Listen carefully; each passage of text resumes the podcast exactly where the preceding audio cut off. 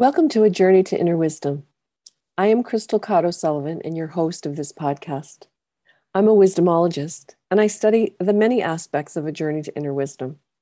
I draw on my own experience and my own practice, as well as the teachers and guides who have journeyed with me along the way. I'm going to talk about the many facets of the journey to inner wisdom. As with any journey, there are many ways to get there.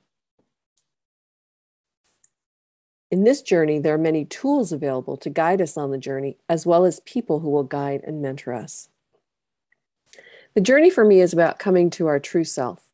We often live according to expectations and external beliefs that we have appropriated and are not fully aware of.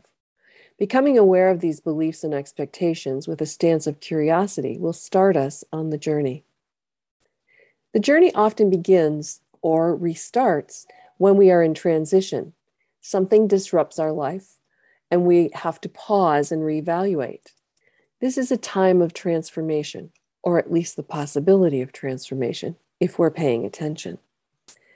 Specifically, I'm going to talk about the ABCs of the journey to inner wisdom: awareness, beliefs, curiosity, creativity, discernment and direction, the Enneagram and energy, focus, flow, flourish and gratitude, generosity, grace, and grief, and more and more. But before I start the ABCs of the journey, I will talk about wisdom, and I will talk about transitions. From time to time, I will invite guests to join the conversation and share their journeys and the tools and guides who journeyed with them. And you will hear about my ongoing journey. I hope you will join me for this adventure.